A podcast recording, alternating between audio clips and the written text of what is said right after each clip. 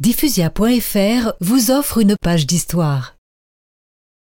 Le jeudi saint, 2 avril 1896, Thérèse s'étend sur son pauvre lit, brisée de lassitude, la tête posée sur l'oreiller, un flot montant jusqu'à ses lèvres.